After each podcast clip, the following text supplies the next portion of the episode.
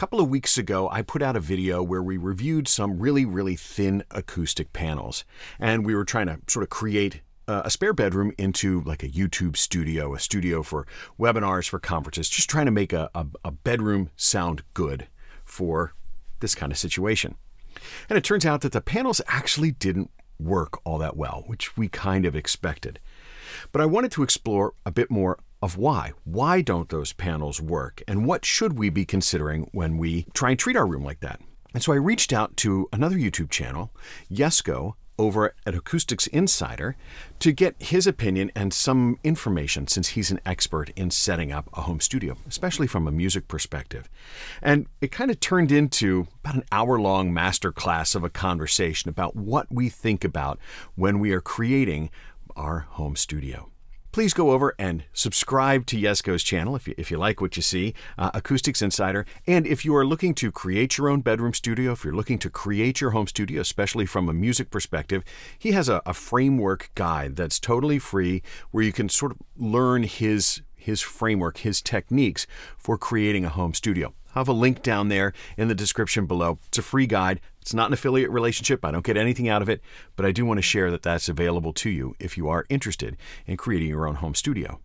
Now, without further ado, let's go and go to the, the pre recorded conversation with Jesco. Enjoy. So Jesco, thank you so much for joining us. I really appreciate it. Absolutely. Thanks thanks Mike for inviting me. This is going to be fun. I meant to I've I've meant to talk about like voiceover acoustics for a while now. And it doesn't it's it's not entirely what I focus on because obviously I do mainly like studio acoustics and there's the kind of the treating a, a voiceover room as a bit as a kind of a special subset of that. Um, so I haven't done that on my channel yet, but I've been meaning to for a while. And so thanks for inviting me because uh, this gives me an opportunity to, to, to dive really deep into all of that as well. It's it's my pleasure. Uh, I, I reviewed some acoustic panels just the other day, and on my channel, uh, the, the, review was for the for acoustic panels. We treated a just a bedroom studio. It's just my my spare bedroom that had no acoustic treatment, and uh, I was given a bunch of panels that were very, very narrow. I have one as a, as a prop here. So these really, really ultra thin uh, acoustic panels. And it turns out that even though we covered sure. most of the walls, we covered a bunch of the ceiling with it, they didn't really do as much as we had hoped for. What could I do in a spare bedroom? What are the appropriate things to think about in a spare bedroom to make it so that it sounds good? Yeah, I mean the the most fundamental thing to to keep in mind to remember that makes the job a lot easier is that you are just treating for the part of the audible frequency spectrum that is occupied by the voice. And the part that you leave out, the very, very low end of the audible spectrum, that's the part that actually makes acoustics the most, or is the most difficult part in treating rooms in acoustics, right? And so with voice, we're talking down to maybe 100 hertz, very roughly speaking. A very deep speaker uh, will maybe go just below that, maybe down to 80 hertz or something, but it's never going to be much lower than that. And so, just as a, as a kind of a rough guideline, you can always assume that if you're just treating for voice, you're just treating upwards of 100 hertz. And that makes your life a whole lot easier in terms of the tools that you use. As we think about the, the frequency spectrum, we know, you know, we always hear that you should we should be rolling off our voice below I actually say like 80 hertz. So so right in there. Is does that mm-hmm. make sense for is the right place to do that with a high pass on the mic? Do you do it in the EQ after? Does it does it matter from a room treatment perspective where you might be high passing the, the microphone to begin with? Is there a is there a preference?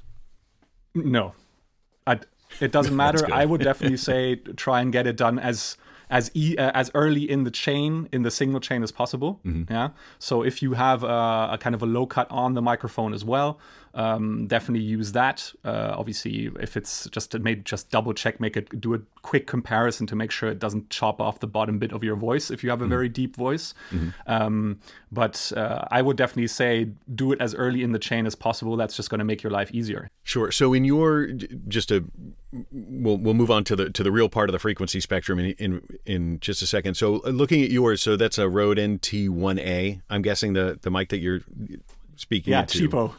uh, well, but that Yes, that's, that's right. Actually, they're they're good mics, but there's no switch on them. So you could are you are you um, low cutting in your interface, or would you low cut in your DAW? Where where would you add that first low cut to, to manage the bass? Yeah. So for, I've I've got my low cut in my RME interface. Yeah. So and since I don't have one on the microphone, uh, that's the kind of the next step in the chain. So that's where I'm low cutting. Yeah. Um, but again, I mean, I'm super functional about this. I try to get it, just kind of get it right in the recording, and mm-hmm. so um, make my life as easy as possible. And so that's where I'm I'm low cutting. You might not do that just to get to to like give yourself options afterwards if you do do mixing stuff anyway, right? But uh, sure. if it's sure. if it's just about getting that clean recording, then then that's fine as well. Yeah. Right. Cool.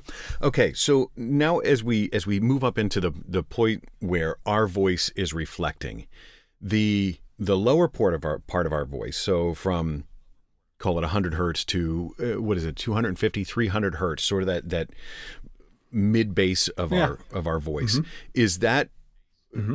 i get the sense that that's part of the hardest uh, frequency range to to treat because there's still a, quite a bit of energy in our voice there um, hard to absorb those.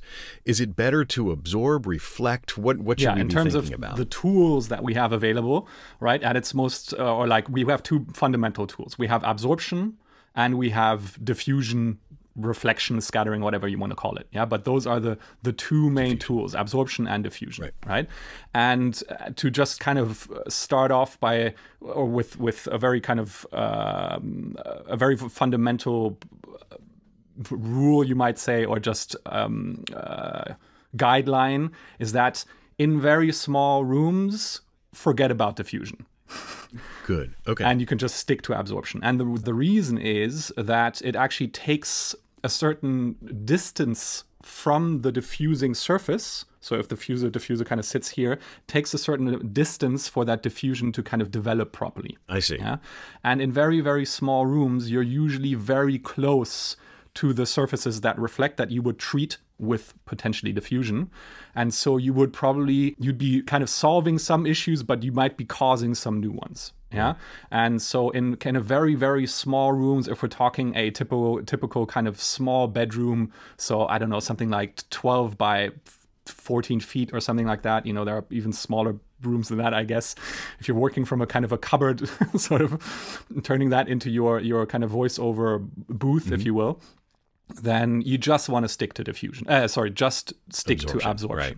Yeah, there are there are exceptions to some extent. So what you see here behind me, this is a very simple type of diffuser. This is a binary amplitude diffuser. It is the simplest type of diffuser you can find, and it's combined with absorption. Yeah, so the diffusion part are the slats and then there's there's insulation material hmm. behind mm. that so that it can pass through these gaps and so that you get a combined absorber diffuser. And this thing is designed so that it really only works in the highest parts of the spectrum, so upwards of maybe two and a half, three kilohertz, up to about seven kilohertz. And so because it works so high in in in frequency, you can get a bit closer to these these types of diffusers. Yeah, so that's why I kind of designed them the way they are, so that you can use them in small rooms. But still, you want to have at least a foot of distance to one of these, preferably more. Yeah, so if we're talking about treating surfaces around your microphone, let's say, you just want to stick to pure absorption, you might have some of this in the back. But to be honest, this is just the icing on the cake. You don't need mm-hmm. any of that. Yeah.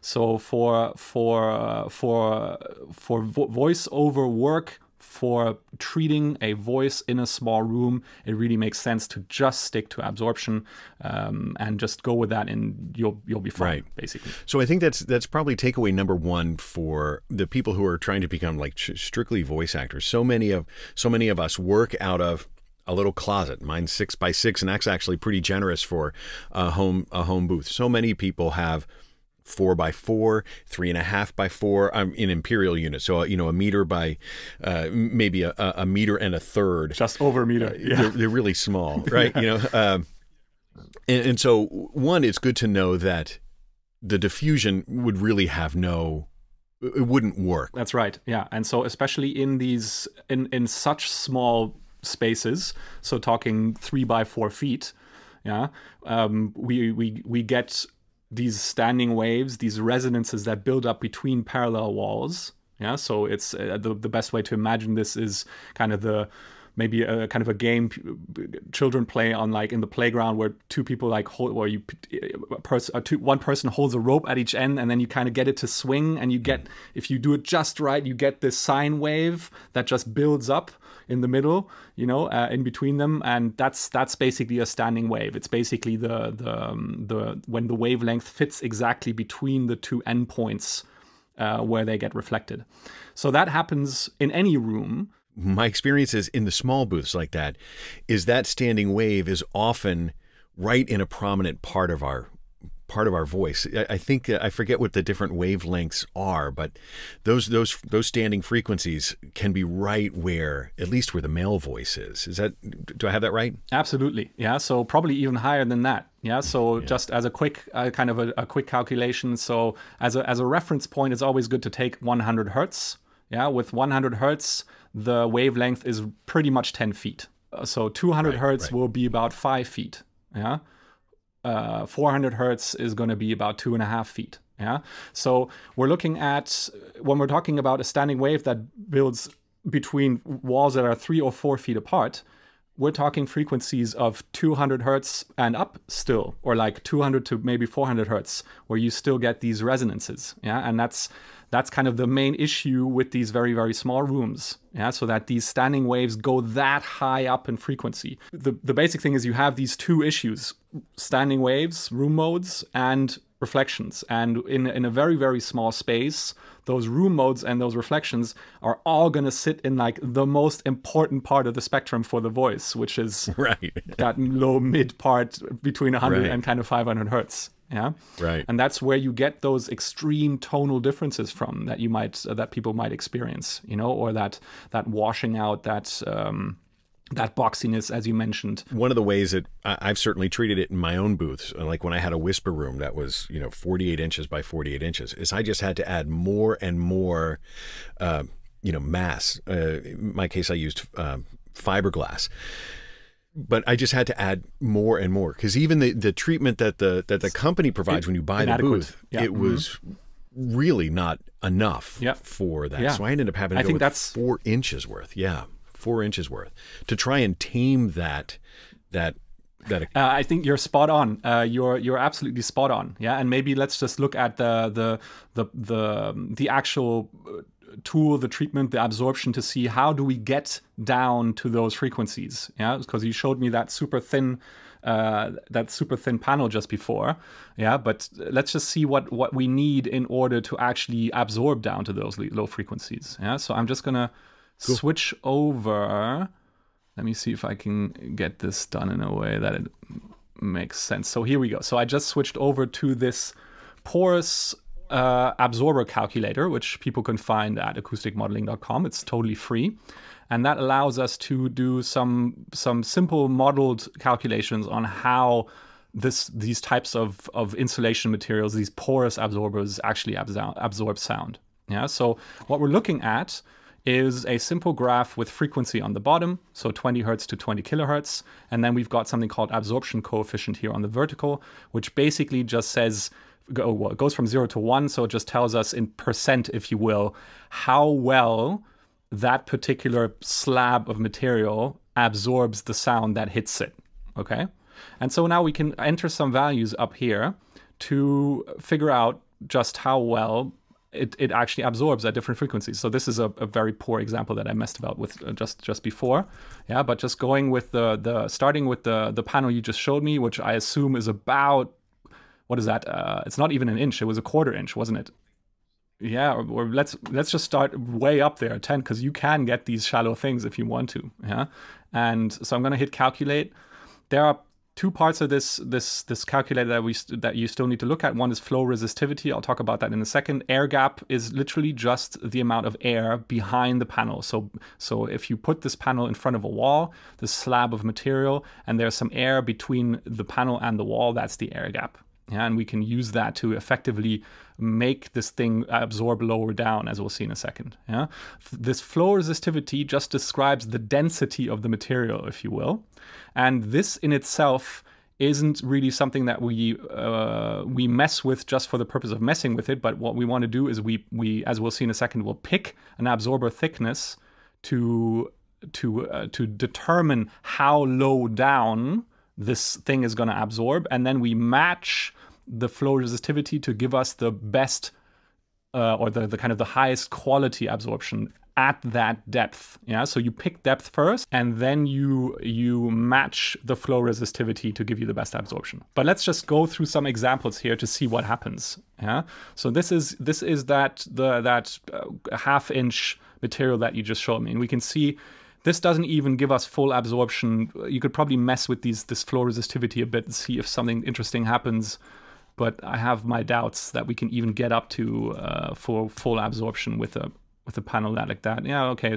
So we need to need a very very dense material to make this thing work properly, and that's why this thing is so hard that you got. Yeah, that's a it says PAS per meter squared. What is the what is the PA referred to? That's so that's Pascal. That's Pascal times seconds by meter squared. Yeah, yeah, yeah. Got it. So okay. this is a as a, a, as a measure of of air pressure, right? So or like in combination with air pressure. Yeah.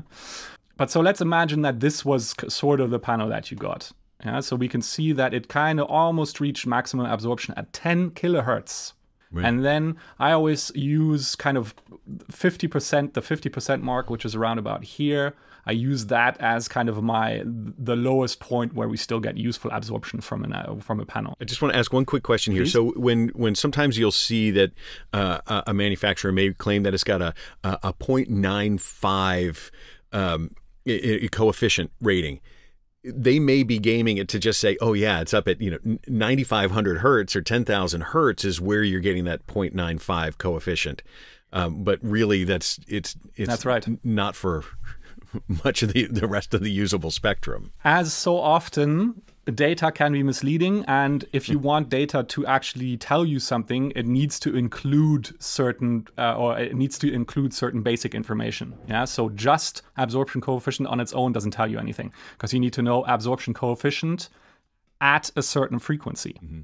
yeah and then once you get really nerdy, you also have to look at how this data was captured. As so often, if you really want to be accurate, yeah, the, this is this is a very simplified model.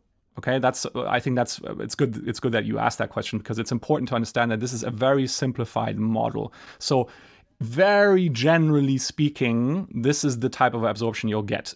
Depending on particular circumstances, it might be a little bit better, it might even be a little bit worse, but very generally speaking, this is kind of what you're going to get. Right. Yeah.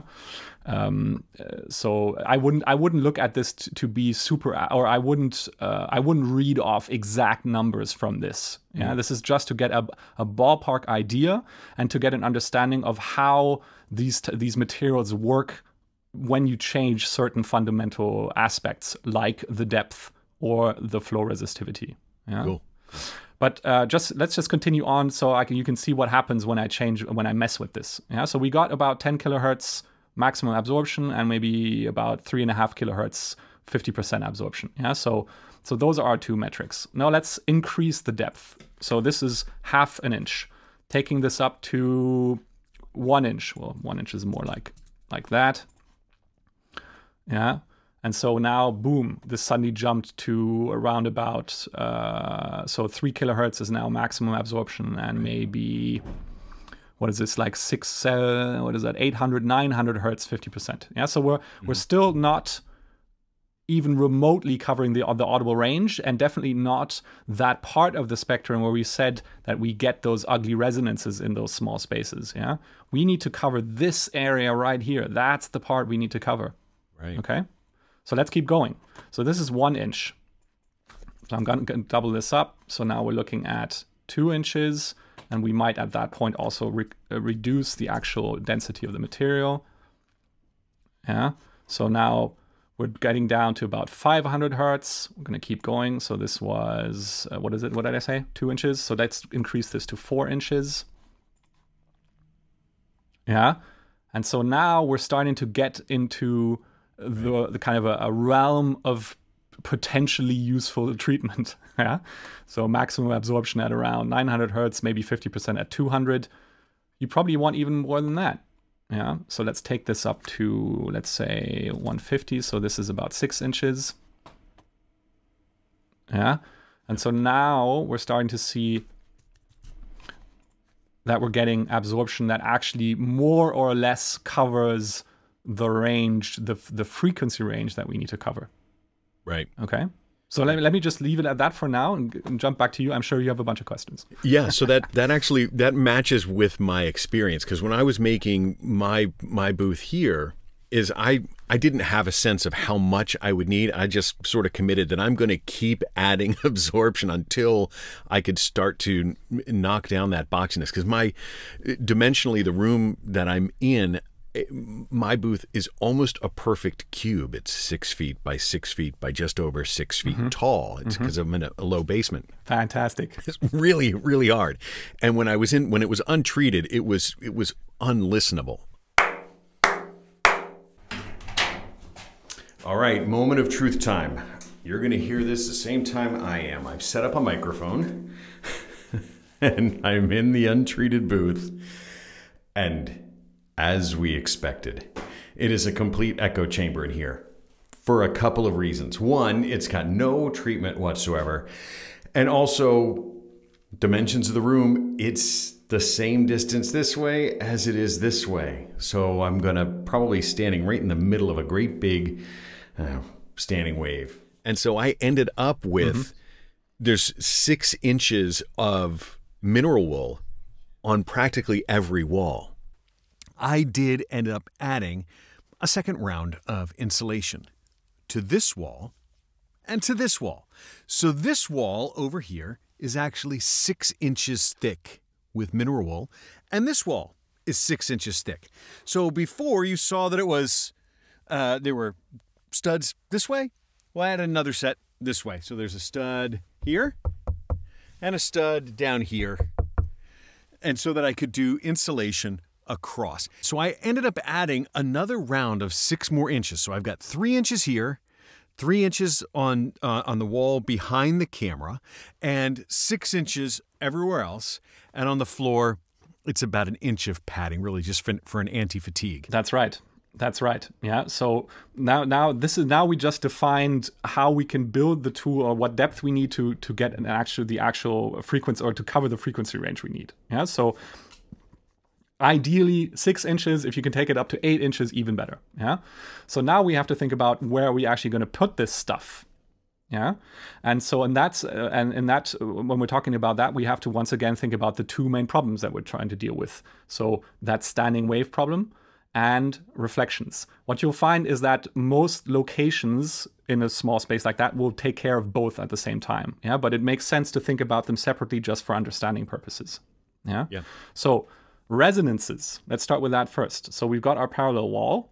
We've got that we've got that wave, that sine wave in between them, obviously. Yeah, that builds up, not just left and right, but front to back, floor to ceiling. Yeah. And so now we need to put that material on the kind of offending wall where that reflection happens. Yeah, in order to re reduce the reflection and thus that standing wave.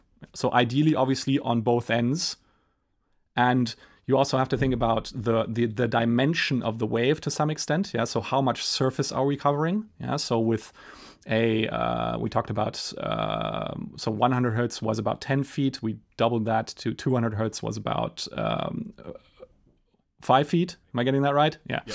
Um, yeah. And so there's a, a wave with a di- with a circumference, if you will, of five feet and you have to put something in its path to stop it. It has to be deep enough in order to absorb it, but it also has to be big enough surface wise so that that wave doesn't just go, eh, yeah, and bend around it. If you put a panel that is this small, but six inches deep on the wall, that's not going to do anything. Right. Yeah. So we need to cover enough surface area. And as a rule of thumb, you probably want to cover at least half the kind of wavelength of the wave that you're covering or that you're trying to attack, that you're trying to deal with. Mm-hmm. Of surface area, very roughly speaking. Yeah, you probably want if you can do more, then better. In practice, what does that mean? Well, in a small room that is three by four feet, it just means cover the entire wall. right. yeah. That's that's that's how you that's that's how it ends up being what it is. Yeah. And so you do that on each of the each of the walls. So talking about parallel surfaces, front, back, floor, ceiling. You can't really do the floor, so you got to do the ceiling. Yeah. And then left, right, and you do that on all sides, and you end up with just coverage everywhere. That's just how this works. Yeah, as we're thinking about um, advice for somebody who's creating their booth in a small closet, it's it's something that they really do have to think about. That if their if their booth is only this wide, wall to wall to begin with, that if you're adding six inches of of treatment, that you might be shoulder to shoulder touching in that booth. So there you can you can make it so that the booth is just so small that you can't treat it well enough to be to actually fit inside it and still get still get a good enough sound that you'll still get you know boxiness be just because dimensionally you don't have enough space. You can too small is really a thing welcome to the reality of acoustics. yeah, and obviously um, the the the there's an ideal that we're chasing here, and it's always a question. It's always a question of how close can you get to that in practice, and oftentimes you can't do everything that you should be doing because you don't have the space it's inconvenient to have absorption in that spot because you need a door. You probably have maybe have a little window in there. Yeah, um, uh, just be like you said. Maybe the space is so small that you, if you add six inches of absorption on each side, you're going to be like sitting like this between absorption. That's not practical as well, or that's just not a comfortable space to be in. Yeah. So we have to kind of weigh, or we have we have to find a trade-off. We have to weigh what is what is ideal against what is possible within our budgets, our space, and what we feel right. comfortable with. Well, I was wondering is is this the is this the time when when we would think about that air gap? And if this if if this is if if you want to delay that for a, a, a little bit later, we we can. But w- w- six inches, uh, I just remember from one of your videos. So if I have a three inch panel, could I put an inch of air behind it to get a four, or make a five inch panel, and would I get similar performance, better performance, worse worse performance. I noticed that that that diagram actually or that chart, that tool, you actually could put an air gap behind it. What sort of influence does the air gap have? Yeah. So unfortunately, it doesn't save us any space. It does because we still need the the overall depth of the absorber system, if you will, or the absorber structure needs to be the mm-hmm. same. But you can get rid of some of the material that is closest to the wall. Yeah, so I'm just going to show this with the second the second uh, calculator or the second part of this calculator. So I'm going to do the exact same thing. Uh, so obviously this is going to be the same and it's not because there's an air gap. There we go. Yeah, so now they're sitting right on top of each other. But what I can do is just get rid of half the material that is closest to the wall. And you end up with something that is rather similar. It's not exactly the same, but it is rather similar because the material that is away from the wall is what matters most. Yeah, and up to you can you can you can kind of play this game up to the the a point where the the the material or the the air gap rather is the same depth of the material. You don't really want the air gap to get much bigger than the actual material, the absorption material. Yeah, but what counts is the combined depth. And because it's the same as this one here, the absorption coefficient is going to be roughly the same. It's not going to be exactly the same, but very, very close. Well, I mean, I think it makes sense to to refine a bit further uh, in terms of what, where and how we'd like to treat mm-hmm. space, because for many people, if we'd stop here and I just said cover all walls in six to eight inches of absorption, they're going to go, "I'm not going to do that." so, uh, which is yeah. fair enough. Maybe not today, maybe right. tomorrow, but um, so if you don't want to do that, where do you start? What? How can you reduce this, or how can you reduce the amount of treatment that you do, but make making sure that you're focusing on the part that's uh, that are the parts that are important. Yeah. And so what we're talking about now is basically just reducing the surface area and starting by covering less surface area. You should still do six inches of absorption if you can, as much as possible. So the depth, you always want to maintain the depth if you can. Go as deep as you can, up to six inches, maybe even eight. Beyond that doesn't make sense. But now let's talk about how much surface area to cover or what's the minimum that you want to do. Yeah. And at that point, where we really want to think about reflections. That's going to tell us where we're going to start with our placement of any of this uh, this treatment. And there's a, it's very simple to be honest. I mean, this is just think, thinking about sound like a game of pool, like billiards or snooker if you're in the UK. Um, so it's it's it's thinking about sound like rays of light. And so, if sound, if you're speaking into the microphone, the microphone's right in front of you, there's going to be a surface behind that, and the sound is going to bounce back at the angle at which it hit the wall. Yeah, so right in front of you, it's just going to bounce, bounce straight back sound that enters or exits your your mouth to the sides. It's going to hit the, the the side walls at a certain angle. It's going to reflect in the in in the same uh, at the same angle that it hit that wall, perhaps hit another wall, and eventually come back to your microphone. And there's a whole bunch of different potential paths that sound is going to take from your mouth over like reflecting off of surfaces and then back to the microphone. And the worst offenders of those reflection paths are the ones that are the shortest.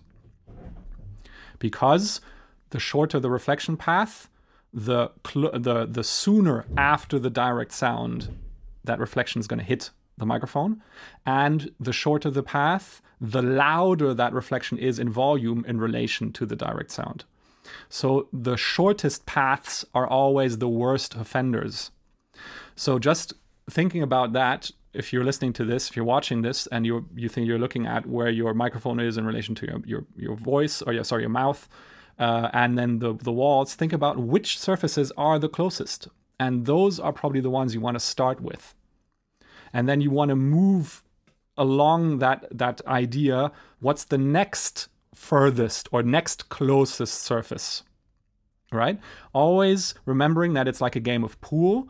So uh, it's just geometry. So if the microphone is at the the height of your mouth, all this is going to happen on the plane of your mouth. Yeah. If your microphone is a bit lower, then you have to kind of cover that entire section on the walls. Yeah. And but but that's that's pretty much it. It's trying to reduce those early reflections, as we call them, because they are the worst offenders. Right. Now, in a three by four foot room, you'll probably find they're all pretty offensive right. because we're so close. close. Right. And in practice, that's going to mean that's going to mean we're going to start with the surface probably behind the microphone. Yeah. Then probably on the sides, probably. Yeah. And then behind you. And then on the surface, uh, on the ceiling. Mm-hmm. Yeah. That's probably the order in which you're going to go through this. Do you? And with each further step that you take, this is going to get right. better when I think about the the cardioid microphones that we're both on, that sometimes that that closest reflection is probably the wall behind you, because the microphone's not hearing so well that first reflection, that that sound that's coming off the wall back towards us. The mic's not hearing it that well, so that's really making its second reflection over our shoulder or off the walls next to us. Is that true? Like other, the the the polar pattern of the microphone is also at play here, isn't it? to some extent yeah in these very very small rooms probably not that much uh, i mean it helps to have a it, it, probably helps to have a cardioid microphone even in the small room but think about it this way sound if if you're talking about a cardioid microphone like this one here sound in order to enter from this side it has to it has to first of all bounce off the surface behind the microphone then bounce off either my chest or this the wall behind me and right. then get back to the to the microphone. So the path there is definitely longer than something maybe from the sides. Yeah. Mm-hmm. Also, if you stop that sound reflecting off of that front surface, it's never going to come back to then hit my chest or the back wall and then enter the microphone. Right. Yeah. That's why you get these reflection filters that I'm sure are still discussed heavily whether they actually work or not. Right. It's, is there one behind? No, it's on the other side. It's, it's somewhere there. You can probably see it in the picture somewhere. um, uh, they they why do they work? Because they stop the sound. Broadly speaking, they stop the sound before it even enters the room. Yeah. And so, in my opinion, it still makes sense to start with the surface behind the microphone first, or rather the closest surface first. Yeah? Mm-hmm. Right. Because you're Right. going to stop that sound before it even starts bouncing around in your room. Yeah? Right. Right. Again, if you do this, you do a recording, you'll probably find the one from the back is still offensive. Yeah, the problem is in these small rooms, like I mentioned before, they're probably gonna all be annoying. So it makes sense to Right. basically start with all of them right away. Yeah, you're gonna you're gonna do the sides, and then you're gonna notice, ah, damn, the, eh, and then you're gonna do the front, and you're gonna be, ah, eh, and then you're gonna do Right, them all right. anyway. Yeah, so might as well just just uh, um, just go ahead and do it all in one go. Right, right. The uh, the reflection filters, they're not. Uh, my experience is they're not. They're not great for voiceover because they're in the way of where your Oh, copy often is. Uh, you Yeah. know, you Standard you know because you, you can't put the copy in front of the microphone, so the copy is usually either right below or right behind the microphone, and exactly where that reflection filter is. And those Yes. can often be, you know, they can be really big, and so it's it's hard to get Yes. your copy, whatever you're trying to read. So for the the, cost to benefit for what they offer for Gotcha. the voice actor often isn't that great. So we end up just trying to treat the Makes sense, wall yeah. behind you. Because you do have to be, my experience is you have to be really close to those those reflection filters to try Yeah. and catch your voice. Because if you're like the distance we're off them right now, there the angle of our voice Yes. really exceeds that reflection filter, and it's just you know it's just Yeah. creating just like a little tiny window, not big it's, enough. it's you definitely s- not like a yeah i mean first of all totally get it yeah um, uh, totally understand that that's not a solution for voiceover people in that sense Yeah. um, and uh, even then always Mm-hmm. uh, none of this there is no one one solution for everything yeah if you do use one of these reflection filters it will be a component Right. of getting the sound right it won't you can't expect to sit in a in a in a super urban room and then put one of those up Indeed. and that to solve all of your problems it's going to help quite a bit uh, but um, but it's just one step acoustics is many little steps that you want to get right and we haven't even talked about the microphone or we do we have talked about cardioid microphones i'm sure you've talked Right. about different types of microphones before but again that's Mm-hmm. one step so you want to do a lot of little steps in the right direction and then your sound's going to be great it seems to me that the the answer is often so very situation specific. Your room and my room are different dimensionally. They've got different components. There are ideas that we can have. There are sort of guidelines, frameworks that we can follow. But there isn't necessarily like this is the answer to everybody. Um, it's it's um there, I think there's uh, there are certain aspects that generally work in all types of rooms. Yeah, especially if we're if we're kind of uh, winging it. yeah? Yeah, yeah. Obviously, the more the more detailed you go, or the more specific you want to treat a certain space, uh, the the the stronger the the differences are going to be in terms of what you Sure. do. Yeah, but certain basic aspects are never going to change. Yeah. So, for example, the the depth of the the material, the absorption Right, material, like I mentioned Right. before. Two things that I think I, I'd like to at least explore, and you can tell me if they're if they're the right right track. Um, besides besides uh, absorption, there we often hear about bass traps, especially in the small room.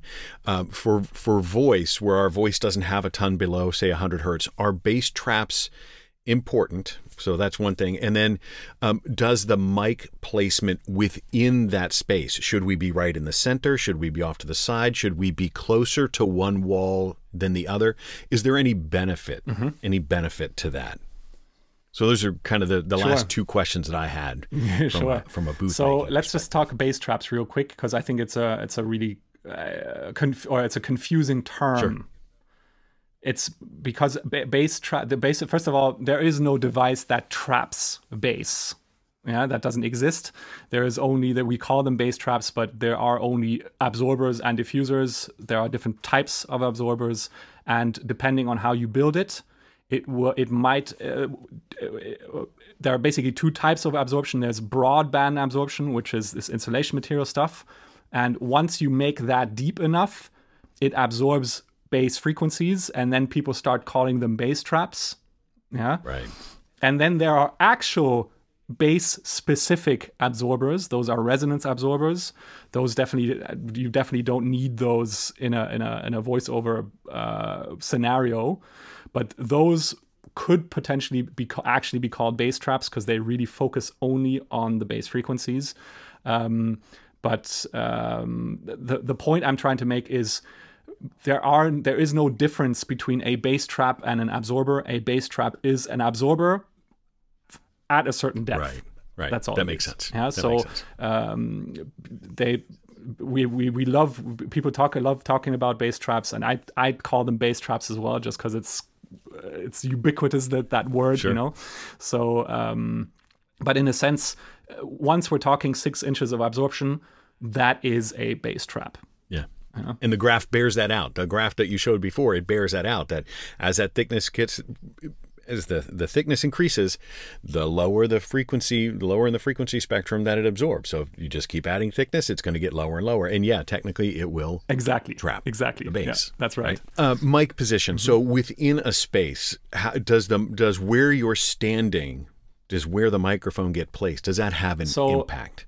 I've just decided a disclaimer. I'm really my I'm I'm a mixing engineer and an acoustics engineer. Recording isn't my expertise. That doesn't mean I don't know anything about it, but uh, uh, the the basic thing to understand is the more treatment you do, the less you uh, or the less you have to uh, the freer you become in terms of your placement. Let's just say it like that. The less dependent you become on the actual space yeah? So Sure. in a in a small room that is three by four feet uh, sure go ahead and experiment but i mean your your options of where you're going to be standing are going to be dependent on other things than the sound you know? It's like i still have to open Right. this door. That's going to be like the consideration you know? Uh, i still have to be able to get into my chair you know? That's that's kind of the consideration there. And so uh, i'm very much a pragmatic person at that point and i'd say look you got to be able to use the space yeah? So do what gives you good ergonomics do what makes allows you to use the space comfortably to get into your flow to have a productive session you know? And sound you can kind of mangle into place afterwards in that great. case at least yeah? Um, so does microphone position matter? Yes.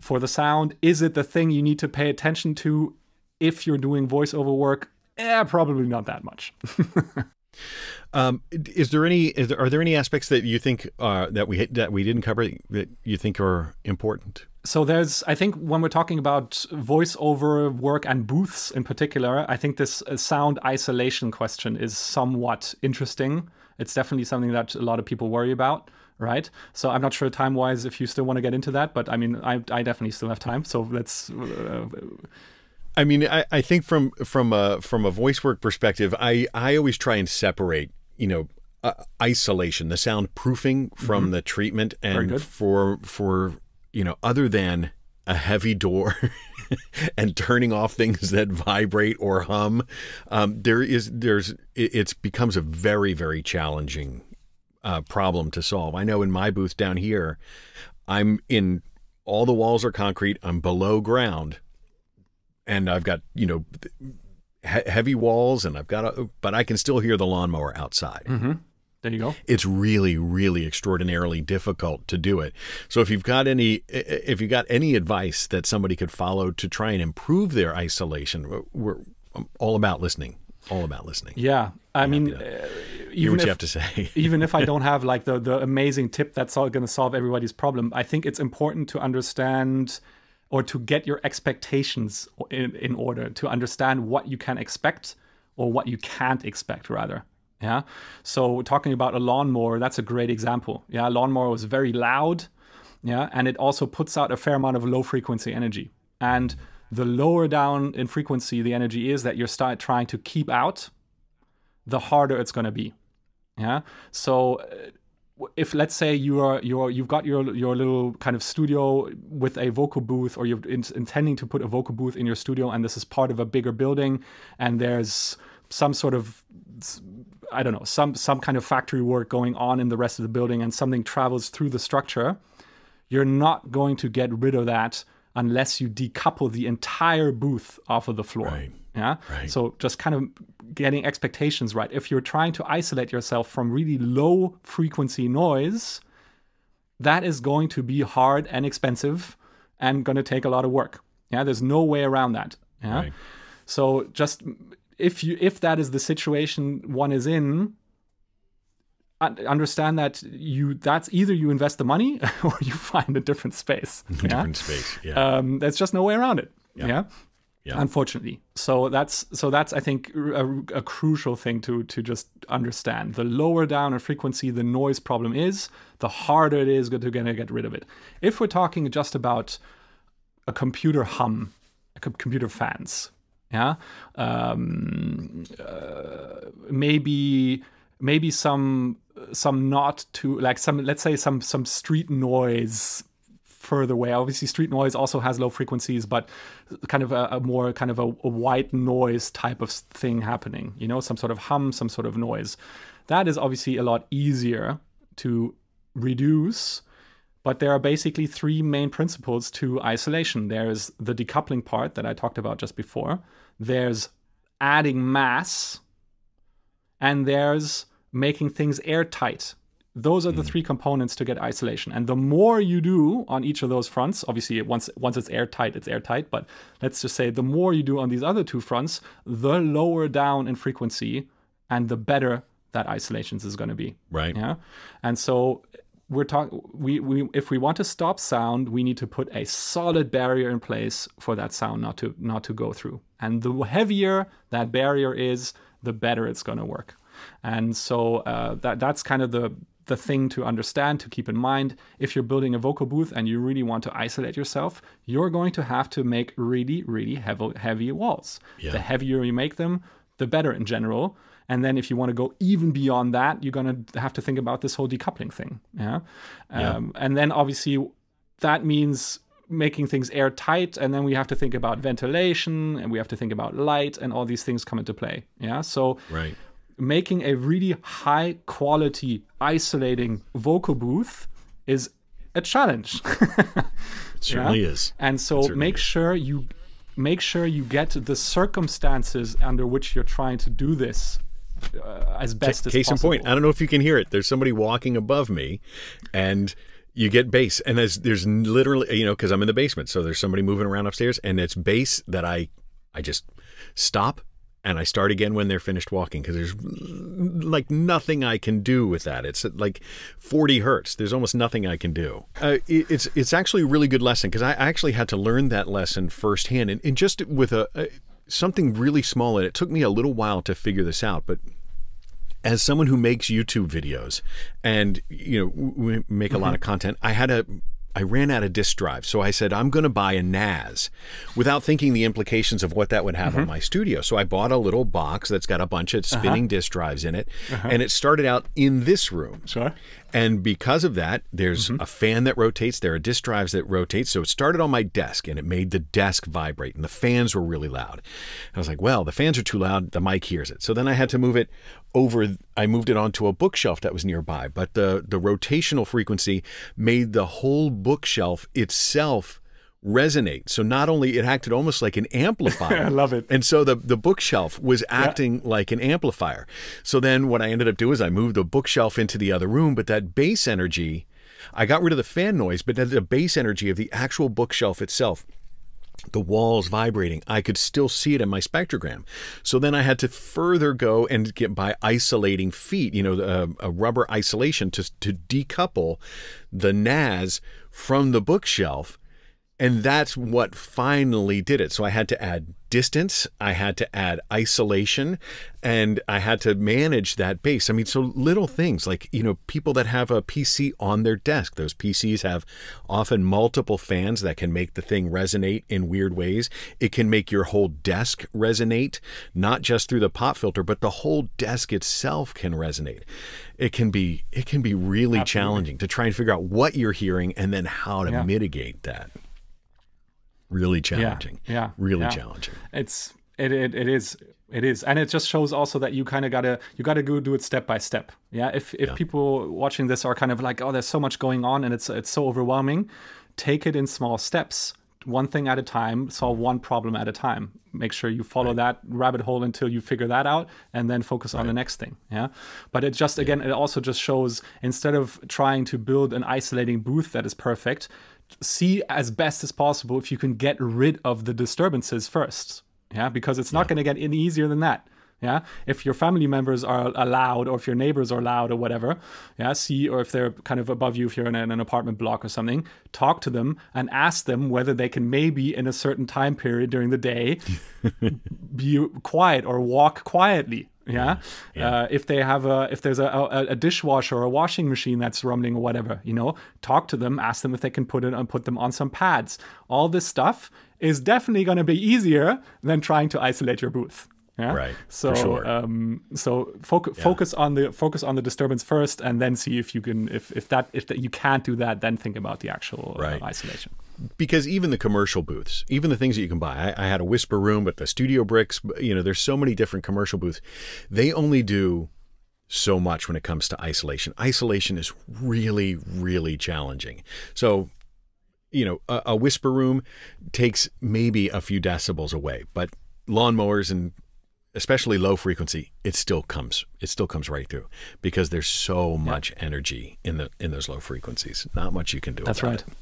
Really yeah. challenging. Well, it's, it's it's just also hard to stop. You know, we're talking about about sound that gets transmitted through the structure it doesn't get transmitted through the air. It enters, it literally enters the concrete or the the, the brick framework, the right. structure of the building, and then it just travels through that, and then it comes out the wall that is, uh, that is right next to you. You know, yeah. And yeah. the yeah. only way to stop that is to somewhere break that transmission, and that's what decoupling is for. Yeah. So that's yeah. why I mentioned if you're trying to get rid of that lawnmower completely, you literally have to suspend that entire booth on some sort of decoupling pucks or whatever, and then there are special special bird uh, built uh, devices to do that. But right. it needs to be calculated. It's it's it's engineering. It's not crazy difficult, but it needs to be done properly in order to work. Right. You know? Yeah. And not something that you can just wing. You can't just make it up. You can't just make it up because chances are you're not going to re- you're not going to remove the frequencies that you're looking for unless you really know what you're looking for. It can be super challenging. I mean, worst case, it's not going to work. You know, I mean, if people are up for this, uh, people are always afraid of acoustics, and I'm just like, look, you're not going to break anything. Yeah, right. Nobody's going to die if you do something wrong. Yeah, it's just not going to work right. all that great. Yeah, so uh, few, I, I, do do experiment. You know, if you're up yeah. for it, do experiment, gain experience. There is no substitute for trying something and then learning what it actually does in practice. You know, people always ask me how much diffusion do I need, and I'm just like, ah, that's something you need to kind of figure out for yourself. How lively do you want the space? That's a, a personal question, you know, and right. you need to figure that out for yourself. So just right. try it. And if it, it, doesn't work, do something different. Absolutely. Experimentation is the key. You'll just make constant, if you can just yeah. make constant 1% improvements over time, if you make something, everything just a little bit better, eventually you'll get to the point where you've got it hopefully largely solved. And if you don't have, if you don't have that solution, then you can call on, you can call on people. Uh, if I'm not mistaken, you have. Yeah, or if you, if it's a particular. Yeah, go ahead. Go ahead. Uh, or if it's just if it's a particular if it's a particular difficult situation, you know. Yeah. But uh, that that you can't figure out on your own. Yeah. But do do try. Try sure. Start stuff. Figure something out. Does your um you have, and I, I, want I want you to, to promote it here, but you have a, a, a, framework for creating a home studio. I know it's probably more towards like a, a, music studio, but I'm sure there's a lot that carries over into just the general principles that we would have for voice. Um, would these things, would some of these questions be answered in, in your framework, and how could people if, if you want to describe it and, yeah. and promote it, I, would love for you to tell my audience about it. Sure, thank you. I mean, it's, this is so. This is my home studio treatment framework, um, which maybe if you could put that in the description, and link that that would be great, uh, sure, Mike. Sure, but basically, to. it's it's my my my top level approach to treating studios. It is very much focused on or aimed at home studio owners that do music work yeah? So that includes the entire lower section of the the frequency spectrum. Right. and uh, a big focus for me and people people who know me know I talk about this a lot is when we're talking about a, a mixing setup a production setup is how to position that in a room which is really really crucial and isn't really that relevant for for a voiceover people. But it's basically my my five steps to treating a room very very top level um, to understand what to focus on at each step of the way. Yeah, because it can be really tricky to understand what of all those things that you can potentially do, all those little steps, in which order to actually go through them so that one builds on the one that comes before it. Yeah, so that you're not yeah. trying not turning in circles. You don't how you do to do something and then you realize, oh crap, I forgot to do this one thing and now I have to undo everything I've done and start right. over. Yeah. Right. So right. in order to avoid that, I created this this framework that people can follow in in order to figure out what their next step might be uh, for their studio, or even just if they're starting from scratch to understand what it is to focus on and what are those, or what to ignore also, like what what what what things to ignore depending on where you are in the process, because they're just not relevant at that point yet. Yeah.